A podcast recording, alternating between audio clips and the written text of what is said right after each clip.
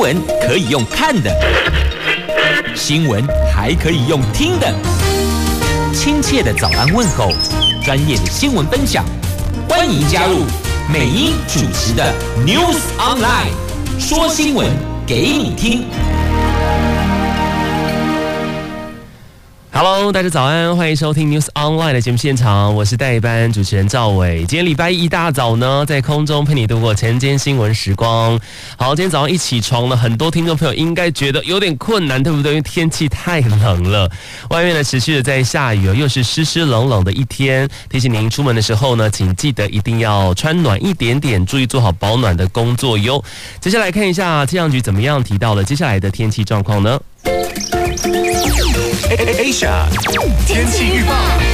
好，气象局说呢，今天一直到二十八号清晨都是湿冷的天气，三千公尺以上的高山有飘雪的机会哦，尤其合欢山呢又再度的降下瑞雪了，而下一波的冷空气呢会在三十号下半天。会增强，那预计跨年夜呢，最冷是下探摄氏十四度，所以天气呢依旧是不太好。那尤其呢，现在已经到了今年的尾声了，不少民众呢开始准备接下来的跨年活动，对不对？气象局也提醒大家哦，三十一号呢到元旦呢，因为东北季风的影响，跨年夜天气是明显偏冷的。而这礼拜呢，天气三部曲呢，就是像今天先湿冷，之后呢再回温一些些，然后再变冷。预计跨年夜。最冷的是摄氏十四度。那另外东半部的云层呢，在跨年夜是蛮厚的哦，所以想看到元旦曙光的机会是比较低的。以上呢是这礼拜的天气预报，提供给您做参考。气温非常的低，所以上班的朋友们准备好雨具，还有多穿一些些。接下来带你关心的是今天早上报纸的头版头条新闻哦。今天包括了三大报，《中国时报》、《自由时报》跟《联合报》都是同一条头版头啊。这个亚锦赛，我们的空手道代表队呢，去比赛回来之后，十一个人确诊哦。这个是到哈萨克比赛，我国的空手道的队伍呢，回来台湾，十一个人染疫了。然后文姿宇呢，也出来跟大家报平安呢，说他平安。那随团遗训呢是没有参赛哦。今天包括了三大报呢，都是同一条头版头。这个是去比赛之后啊，回来就染疫了哈。这台湾呢，包括看到了昨天新增了二十三例的 COVID-19 的境外移入哦，也创下了。呃，今年以来呢，单日的新高。那其中，其中这个十一个人哦，是我们的中华空手道的代表队。那中华队呢，之前到了这个杜拜跟哈萨克哦，就参加了二零二一年的这个世界锦标赛跟亚洲锦标赛。二十四号回国进行检测之后，昨天中午呢是陆续接获通知啊，总共有教练跟选手等十一个人确诊。那也在这次的行程的空手道的小星星文姿云也赶快回复记者说，报一下平安哈，他说他平安，那应该是可以排除染疫的可能性。好，昨天新增了二十三例的境外移入哦，其中十三例呢是男性，十例是女性哦，年龄介于十多岁到七十多岁之间。来自美国的有十例，来自哈萨克的，就是这次比赛回来的队伍呢有十一例，都是我国的空手道代表队。那这个喀麦隆跟南非入境是各一例哦，那入境日呢是介于十二月十九号到二十四号。指挥中心的医疗应变组的副组长罗一军也说，这空手道代表队总共是二十二个人。二十四号呢，从哈萨克返台哦，入境之后第一次采检就发现了有十一个人确诊，而最早呢有两位在十二月六号发病，那目前正在做病毒的基因定序哦，确定是否是 Omicron 病毒。好，这代表团一半染疫呢，现在赶快来查是否是 Omicron 哈。这个是我国的空手道队伍呢出国参赛啊，并且做异地训练哦。回来之后呢，就有十一个人确诊，这个是很不幸的消息哈。好，希望他们能够尽早的康复啊。那现在呢，呃，持续在国外呢，疫情燃烧哈，燃烧当中。然后呢，我们台湾的国境要赶快把这些确诊的这些病毒呢挡在国门外哈。现在呢，目前都是境外移入的确诊个案。那台湾防疫呢，持续的加油。接下来直接带你关心今天经济日报的头版头条。这公股银行配合打炒房吗？这房贷利率悄悄的拉高了。好，这是配合政府打炒房哦。这公股行库呢，近期啊悄悄调高了购屋贷款利率。这购物族呢，你想要拿到史上最低的百分之一点三一的房贷利率，恐怕是越来越难了。这继第一银行呢，去年哦，想自用将这个自用房贷利率呢是定在百分之一点。三五之后呢，张银彰化银行呢也在上个礼拜一开始呢调升到了百分之一点三八，而兆丰银呢则是最快等到农历年后不动产放款警戒水位趋缓的时候呢，评估将会调升房贷利率，而这个房贷升息潮是蠢蠢欲动。好，如果民众呢你想要拿到比啊百分之一点三五或是百分之一点三八还优惠的利率，这是必须这个分行经理用这个。专案牵办呢，送到银行区域中心或是区营处、运营处呢来做审核才有机会的。那我们看到的是，第一银行的主管说，这目前乘坐百分之一点三一的房贷利息，大多都是整批分户贷款或是 A 级客户专案签审哦，否则一般的。分行经理授权的这个自用房贷利率呢，最低呢就是百分之一点三五了。后市呢会看市况再做检讨。另外看到的是华南银跟兆丰银呢，目前分行经理授权哦是可以到达百分之一点三一的最低利率，但是未来也会看市况来做检讨。那张银呢，则是在之前发函说，从十二月二十号开始呢，调整了分行经理对自用房贷利率的授权的权限，一口气拉升。身零点零五个百分点呢，来到了百分之一点三八起跳。这张银高层说，这拉高利率呢，诶，有两个原因。第一个就是替今年高成长的房贷略微降温，而第二个呢，则是控管不动产放款水位。那彰银呢，跟赵丰颖呢，今年的房贷成长率哦，都超过了一成哦。这公股行库主管说呢，调升利率的关键呢，是希望透过了以价。质量来减缓民众购屋进件量，而控管银行不动产放款在百分之三十的法定限额内。那其实赵丰颖呢也蛮担心哦，这民众是赶在农历年前的交屋潮，会让不动产放款限额破表哦，因此采取了两个措施。第一个呢就是即期暂缓收件，第二、第三户的新建也是。第一家呢是暂停承做二户房贷的，那第二个呢则是延拟哦，在这个农历年后呢将会规划拉升房贷利率。好，这个是赵凤颖的一个做法，就是房贷利率悄悄的拉高了。再来看到来自经济日报同一个版面的财经新闻消息哦，这台股小嘎空行情五亚博吼，这个短线多头气盛呐。融券周减超过万张，这四大投顾诶都看好农历年前呢上探是一万八千五百点到一万八千八百点哦。只是政府的基金火力全开哦，引爆了新一波的资金行情，加上了台股小轧空行情现踪哦，这是有助于推呃上个礼拜呢盘中台股呢再创万八哈一万八千零三十九点的历史新高。那展望台股的后市，看到的是四大投顾董总都认为呢，是因为台股哦。目前多头势盛，配上了上市柜企业呢，今年获利呢将改写历史等等这些基本的强劲面哦。那预期呢，这个农历年前的行情呢，有机会进一步上探到一万八千五百点到一万八千八百点，这个也提供给大家来参考一下喽。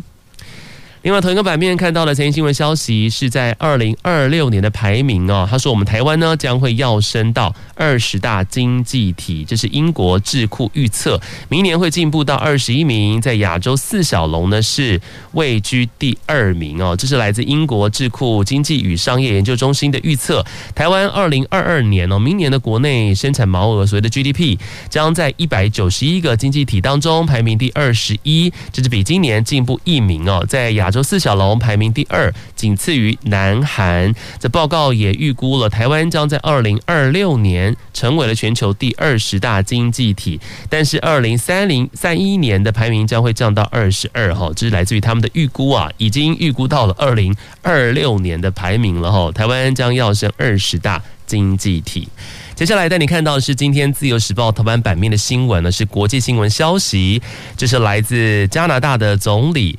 杜鲁道他接受访问的时候提到说，这中国仗着市场大玩弄各国啊，他要西方国家应该要联合来抗中。好，我们知道呢，加拿大跟中国的关系呢，最近这几年呢，算是持续的紧绷啊。加拿大总理杜鲁道呢，他呼吁哦，这西方国家应该要对中国采取统一阵线，对抗中国北京呢日益强烈的胁迫外交政策。他说，唯有如此，才能够避免遭到中国国的分化。这是杜鲁道呢在二十五号接受加拿大的环球电视的访问的时候说，这西方国家呢目前面对的挑战之一啊，就是彼此为了中国这块经济大饼相互竞争。他说，我们一直在竞争啊，而中国呢是不断巧妙的玩弄我们，让我们在公开市场上面相互针对。同时，他提到说呢，我们必须要强化合作，坚守立场哦，让中国无法分化我们，让我们彼此产生分歧。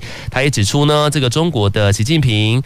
他也再也不是这个十年甚至五年前哦，他们所想象的这个中国哈，在习近平领导下的中国，已经跟过去。很不一样了。那加拿大呢，将会继续在人权，还包括了香港民主跟支配记者的问题上面来挑战中国，但是同时也会在气候变迁等多边议题上面与北京来合作。这个立场呢，目前看起来是跟美国是差不多的。那路透也指出呢，加拿大过去哦，就是因为一再质疑中方的人权立场呢，激怒了北京哦。那双边的关系呢，从之前你还记得吗？那个孟晚舟事件呢，二零一八年呢，当时孟晚舟被捕之后呢，就降到了冰点了。然后中国北京当局呢，随后啊也马上用所谓的间谍罪名啊，抓了两个加拿大人当作是报复。那孟晚舟呢，在之前的今年九月份呢，和美国检调当局达成了协议获释之后，那两名加拿大的公民也随即呢被放回去了哈，返回加拿大。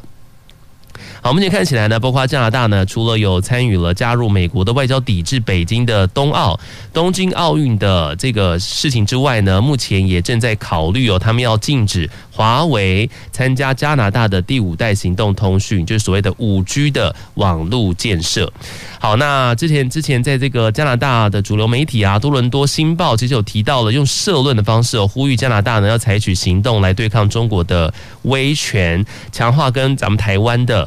政治跟直接外交的关系，拓展跟台湾更密切的经贸关系，包括了签洽这个自由贸易协定在内哦。不过这社论指出呢，这个举动呢之后可能必然会遭到中国的报复哈。但是加拿大如果想带来改变，就必须愿意承担后果，重返在全球事务当中应有的地位。这是来自加拿大的媒体多伦多星报的社论当中有提到的。好，这个事情呢，今天也登上了《自由时报》的头版版面。加国总理说，西方国家应该要来联合抗中。好，另外一则国际新闻消息是来自《中国时报》，《中国时报》的头版版面哦。好，这个是在缅甸哈，这个之前。这个圣诞节啊，平安夜才刚过，不过缅甸这边的平安夜呢，真的很不平安呢，发生了大屠杀，有超过了三十个妇孺惨死。这缅甸局势持续的动荡啊，这平安夜再传出大屠杀，超过三十名的妇孺惨遭缅甸军啊纵火虐杀惨死，甚至被焚毁哦。那当地的媒体推测呢，应该是要逃亡的民众呢，遭到了缅甸军队查获，然后呢惨遭了杀害。那当地。人权组织就抨击军方啊，这很多死者呢都是寻求避难的平民百姓，强烈要求停止这些残忍的杀害暴行。这是来自缅甸这边呢逃往泰国要避难的这些平民哦，这半路遭到了虐杀，双手反绑，活活烧死在车上，真的是非常难过。是来自缅甸的国际新闻消息，今天登上了《中国时报》的头版版面。另外，同一个版面呢，一样来自头版版面的新闻消息哦，这是演艺圈的消息。子不教父之过吗？这恳请法官从重量刑，怎么回事呢？这是吴宗宪的儿子涉及抽大麻烟哦，导致宪哥呢是气到不去保释哦。他的儿子呢吴瑞轩在二十六号的凌晨的时候呢，走出台北市新义区的夜店呢，在路边抽烟，这巡逻员警呢，诶就闻到了这大麻烟的味道，用快筛试剂测试他。就查出了有二级毒品大麻阳性反应，随即呢他就被逮捕了。检察官复讯之后呢，予令十万元交保啊。那这个事情发生之后呢，吴宗宪在脸书上面发文沉痛的说啊，子不教，父之过，并且落下重话说，恳请法官从重量刑。好，他儿子呢就是二十三岁的。吴瑞轩艺名呢是露西派哦，那在圣诞节当天晚上呢，在信义区的夜店消费哦，他自己说呢是跟店内一名陌生男子聊天，随后呢就到夜店外抽烟了。他说这个男子呢给他一支卷烟，点火后呢对方就离开了，而他抽烟到一半呢就被员警呢就查获，然后就是将他逮捕，因为呈现了大麻阳性反应，那最后呢是依照了这个毒品罪嫌逮捕他。好，其实吴瑞轩的过去也有发生一些事件。他虽然是这个吴宗宪的独子，其实宪哥非常疼他啊。之前砸下了千万呢，送他到美国读这个伯克利音乐学院，但是却一再出包，包括了过去刚出道二十三天呢，在二零一八年的时候呢，就因为女友的病情没改善呢，他在 IG 贴文怒呛要炸台北市政府，然后被依照了这个恐吓公众安全罪嫌就办。当时宪哥呢就大骂说：“艺能界呢不需要你这样的。”人哦，并且呢，跟他儿子一起出来道歉，还宣布儿子退出演艺圈。但没有想到，短短十天之后呢，就复出录影了，还举行演唱会哦。当时被网网友酸说是光速复出，没想到现在呢，因为涉及抽大麻烟，再度的闹上了新闻。宪哥气到不去保释，并且说子不教，父之过。这是今天呢，登上了各大娱乐版的头版新闻。接下来带你关心今天联合报的 A 四版的要闻。就是我们向美国买飞弹，这付款五年一套都没有获得吗？立法院呃立委这个委员会呢，立院的委员会今天会来审预算哦。那美国说是台海情势紧张啊，受我国多项军备却长期延宕。来自今天联合报的 A 四版的要闻，好，包括了美国等西方国家呢，都称说当下台海情势很紧张，并且要求我国要强化战力。但是呢，我们台湾对美国来采购。关键而且快速成军的不对称战力的装备，却遭到了长期延宕哦。不但空军采购呃能远距了监测共军动态的这个 DB 一零的征兆夹舱间接期程，那被延宕了延长五年时间呢。而且这五年前呢，我方就陆续给付了高额的款项，对美国呢来采购的，包括了。FIM 九二的刺针防空飞弹也是延宕，那我方到现在一套都没有拿到哈。这是来自立法院的外交及国防委员会呢，今天会来开审明年度的国防部的预算案。朝野提出千余案预算删减或是冻结案哦。那从预算的冻结建议案呢，披露了情情节获知呢，我国对于这个美国呃采购了大批的军备哦，比方说鱼叉飞弹哦，这个暗防系统啦，还 MQ 九 B 高空无人机、自走炮等等，这些普遍呢被质疑是没有。规划与国军作战指管训安系统整合，被建议是冻结预算，要求国防部说明哦。此外，当下呢能够迅速这个接装反制共军的人西式。短程防空飞弹与新型的 DB 一一零的侦照夹舱呢，也都是遭到了延宕。那针对能够反制共军的机降的台湾人西式短程飞防空飞弹呢，国民党立委陈以信呢提出了主决议，指出哦，这国防部呢陆军司令部啊一般装备向下的人西式短程防空飞弹案呢，因为过去哦跟海军先后建案呢，这价格不一啊。现在正跟美方呢重新议价当中，全案呢是交货进度向后调整，在明年呢仅编列了七万元的预算哈。好，那此外呢，为了弥补这空军 RF 十六哦战机的这个凤眼侦照夹舱后勤维保困难及这个没有夜间侦照能力的限制呢，空军耗资新台币。九十六亿三千多万元，对于美国来采购这六项具有长距离、还有全空层、具有日夜间呢这个侦照能力哦，跟及时传递功能的新式侦照的夹舱，能够提供我国日夜远距离。这个坚侦哦，这个共军东南沿海军事的动态。但陈以信呢、林淑芬跟廖婉如等立委呢，都是提案质疑的。那这个案子呢，一百零九年的编列的六千零九十六万八千元，却因为发价书哦没有签署而报缴。那一百一十年度的预算呢，执行率哦，截止截至这个十月三十一日，只有执行了百分之七十七。全案呢，整体在今年的六月二十九号核定修订时程呢，是呃到一百一十八年的三月哦。那这个案子呢，规划一百零九年到一百一十三年执行完毕，明年预算案呢，却改为是一百零九到一百一十八年来执行哦。这个期程严重延宕了这个五年时间哦，然后浪费公帑，影响国防的建军，因此呢，提案冻结预算，要求说明哦。今天立法院呢会。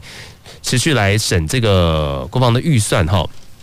同时呢，向美国来买飞弹呢，付款五年一套没有获得，这接下来就看怎么跟美方这边来做协调了。这是今天登上联合报的 A 四版的要闻消息。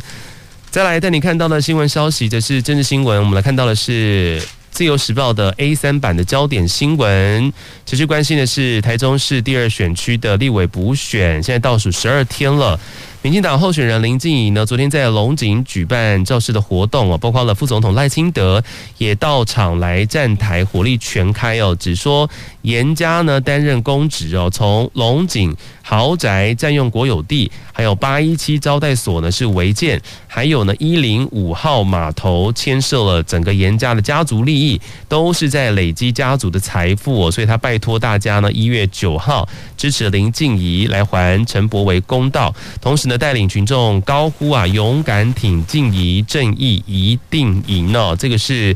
呃挺林静仪呢，赖清德也轰这个严家是谋私人利益，同时也批评了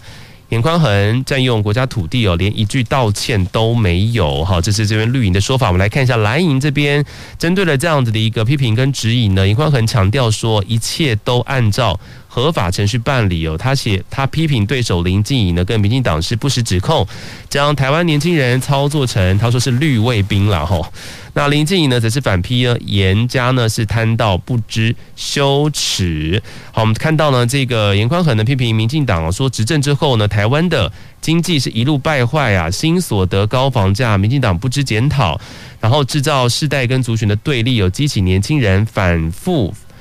呃，仇商哈，造成了这个社会撕裂。质疑呢，林静怡跟民进党就是要如法炮制，他说是共产党在中国操作的红卫兵一样，说把台湾的年轻人操作成绿卫兵。好，只能说他这样讲法呢，真的太小看我们台湾的年轻人了，好吗？很多年轻人都有独立思考的脑袋哦，并不是从小呢受到这个洗脑教育长大的。好啦，这是双方的你来我往哦，接下来就看这个。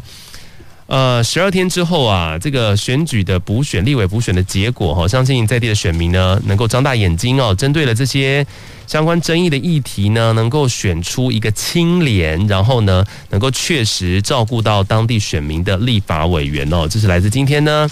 持续在这个立委补选前呢，都持续登上了焦点新闻版面哈。来自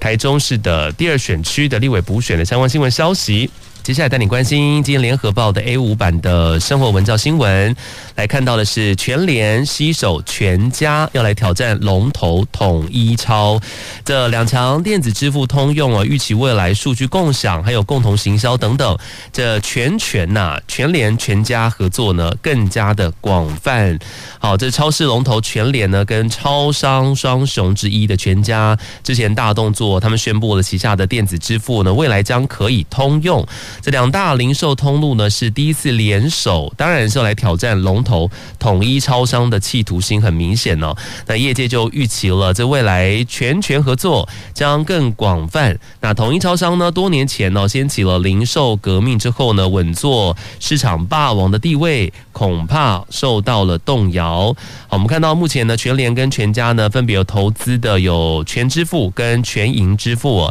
今年六月呢获准设立了专。营电子支付机构经营电子支付的业务。那百家争鸣的台湾电子支付市场上面呢，又添加了两名新兵啊，全权合作之下，未来双方用户呢可以到各自合作的商店来消费付款，这个是业界的首见哦，等同于说这个门市数量几乎是倍增啊，使用场域呢当然就更加的宽广了。好，这是全联携手全家，接下来挑战龙头。统一超商，好，其实这样的超商跟超市的客群呢是有重叠的，但是呢，其实程度并不高哦。那消费频率呢是足以弥补这种重叠现象。这个是来自一位零售业人士的举例哦，他从全联使用所谓的 PX Pay 消费结账的消费者呢，那返家途中呢走进了全家，打开才刚使用过的 PX Pay，一样是可以结账的。他说这种方便充满了想象空间。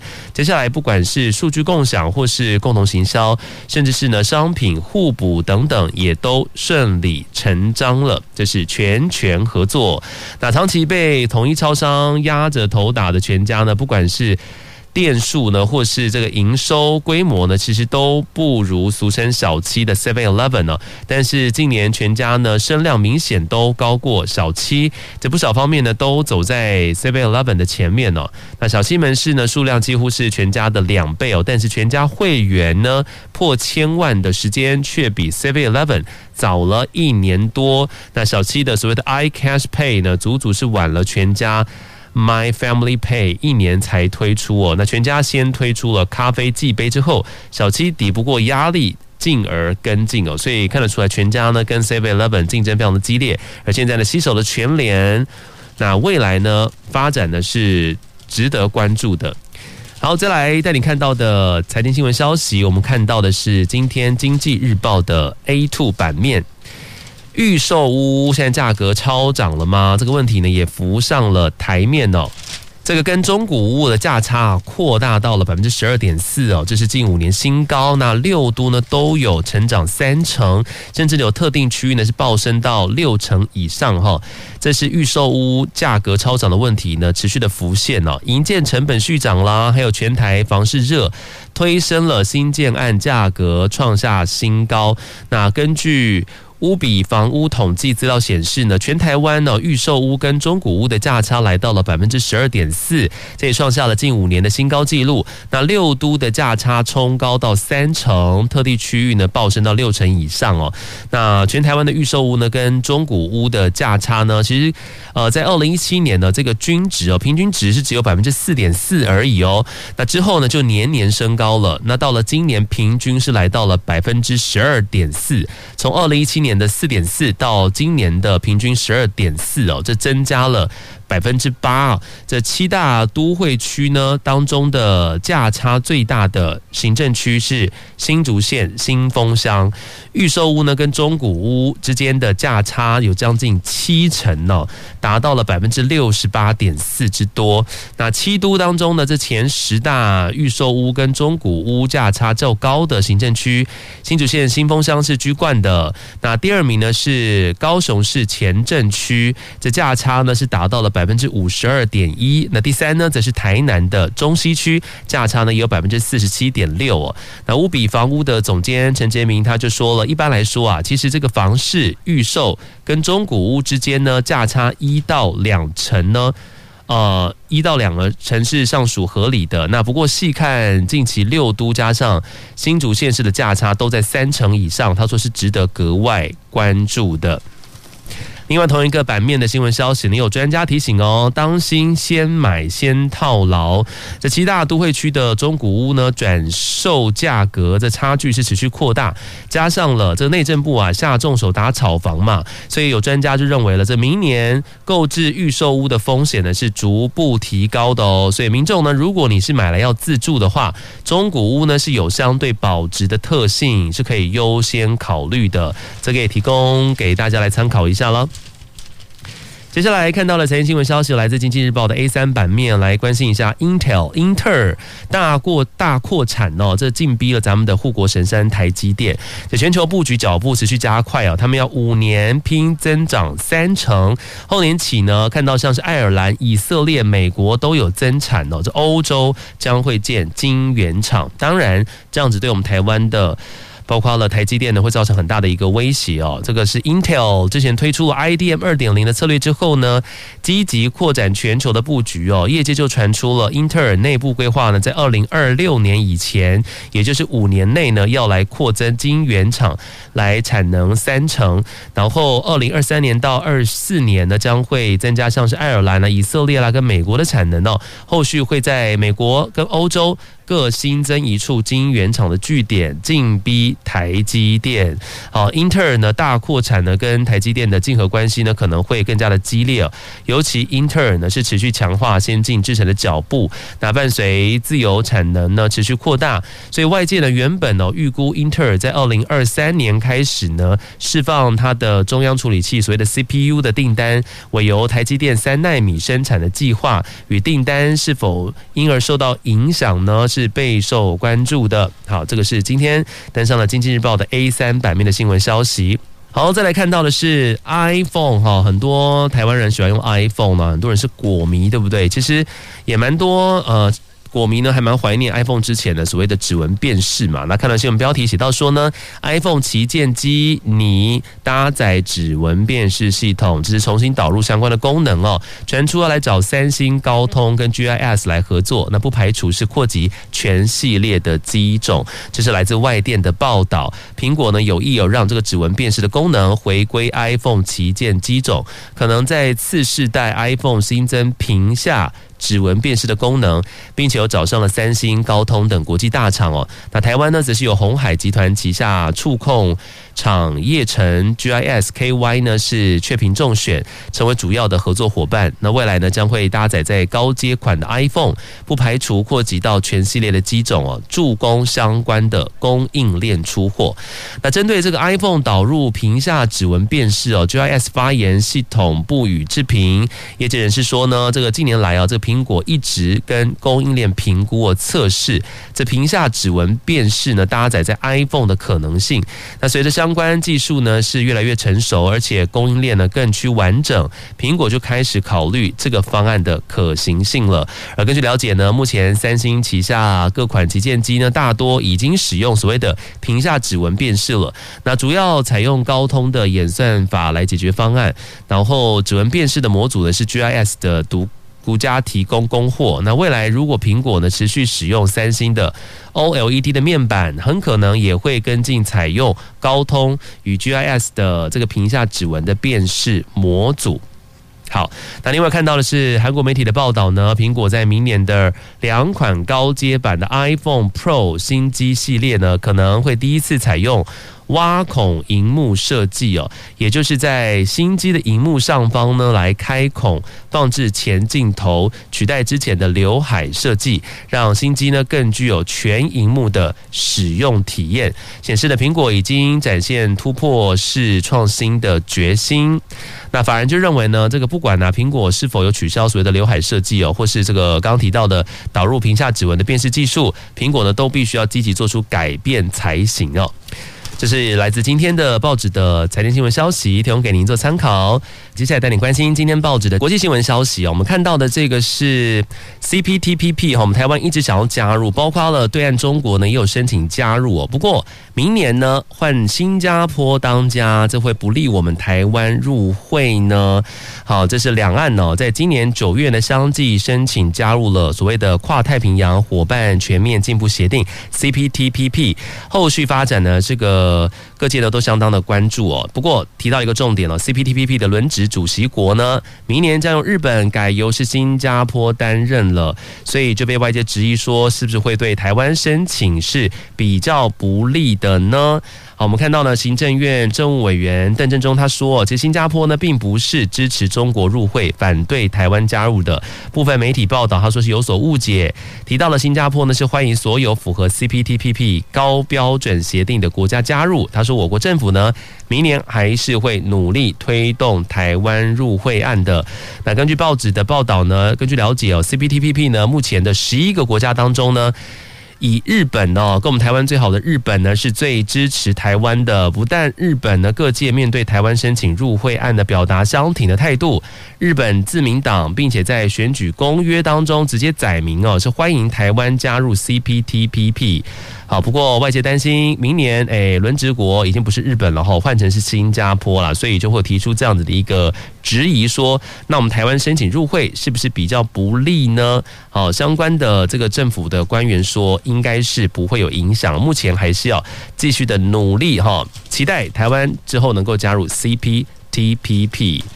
好，另外看到的国际新闻消息是来自中国的疫情啊，也是持续的。失控延烧，包括在中国西安这个地方哦，中国本土确诊呢飙二十一个月的新高，这全境新增了两百零六名确诊，这是半年来的新高哦。这是中国呢最新一波的 COVID-19 的疫情热点呢，是陕西省西安市的这边，然后已经进行封城了。二十六号呢进入了第四天，但是。疫情还是持续的扩散，当地确诊数倍增啊！那中国单日的本土确诊病例呢，因而创下了二十一个月的新高。那西安市的疫情防疫指挥部的办公室第二十六号呢，二十六号的时候呢，下午通报说，这晚上六点开始呢，展开全市大规模的消毒，并且要求居民提前关闭门窗。哈，这个是发生在西安这边，疫情还是相对的非常的严重。那陕西呢，这边有一个确诊者，新闻报道说呢，是一个人呢传五十多人，这是来自中国西安疫情失控的新闻消息。好，再来看到持续来自中国，这真的是很夸张啊！中国要求经济。艺人的这个经纪人呢，考照必须要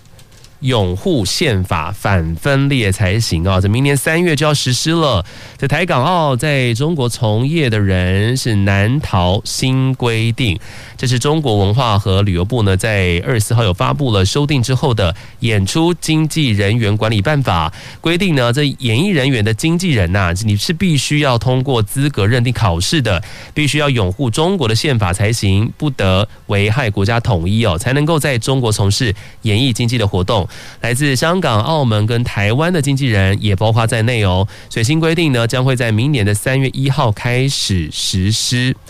好，这个是中国新规定，现在要求呢，连艺人的经纪经纪人呢，都必须要来考照，拥护他们的宪法，反分裂，你必须要能够认同，不然你就不能够在中国当地工作。哈，这是来自今天的自由时报的国际新闻消息。再来看到今天各大报纸呢，都有提到了，包括今天在就是联合报的头版版面呢。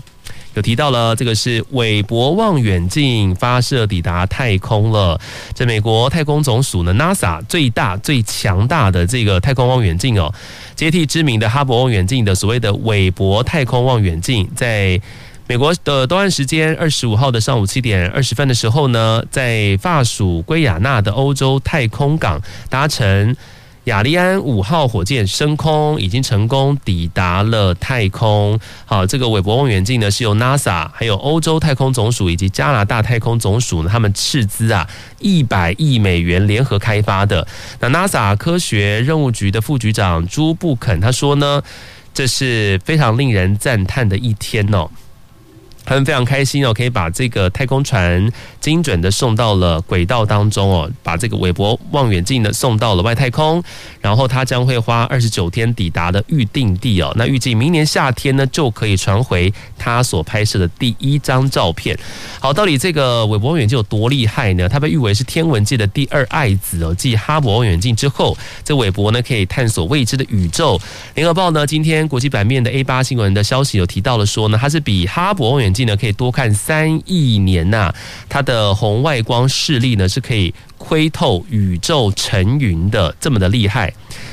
好，那这个发射成功呢，外界就很期待啊，之后他拍下的照片呢，传回地球。那天文学界呢是打算用韦伯呢是来看一百三十七亿年前呢，这宇宙成型时的第一批恒星及星系。那这个是远远超出哈勃能力的范围啊，因为哈勃呢只能够回看到一百三十四亿年前的一个弱小又多块的银河，也就是现今观测到最古老遥远的星体。那天文学者呢都认为说。宇宙大爆炸是发生在一百三十八亿年前呢，所以呢就急着想要弥补这个韦伯哈勃中间差距的这个三亿年。接下来就看韦伯能不能够多看三亿年，它的红外光视力呢是可以窥透宇宙成云的。这是今天来自报纸的国际新闻消息。今天感谢你的空中收听陪伴，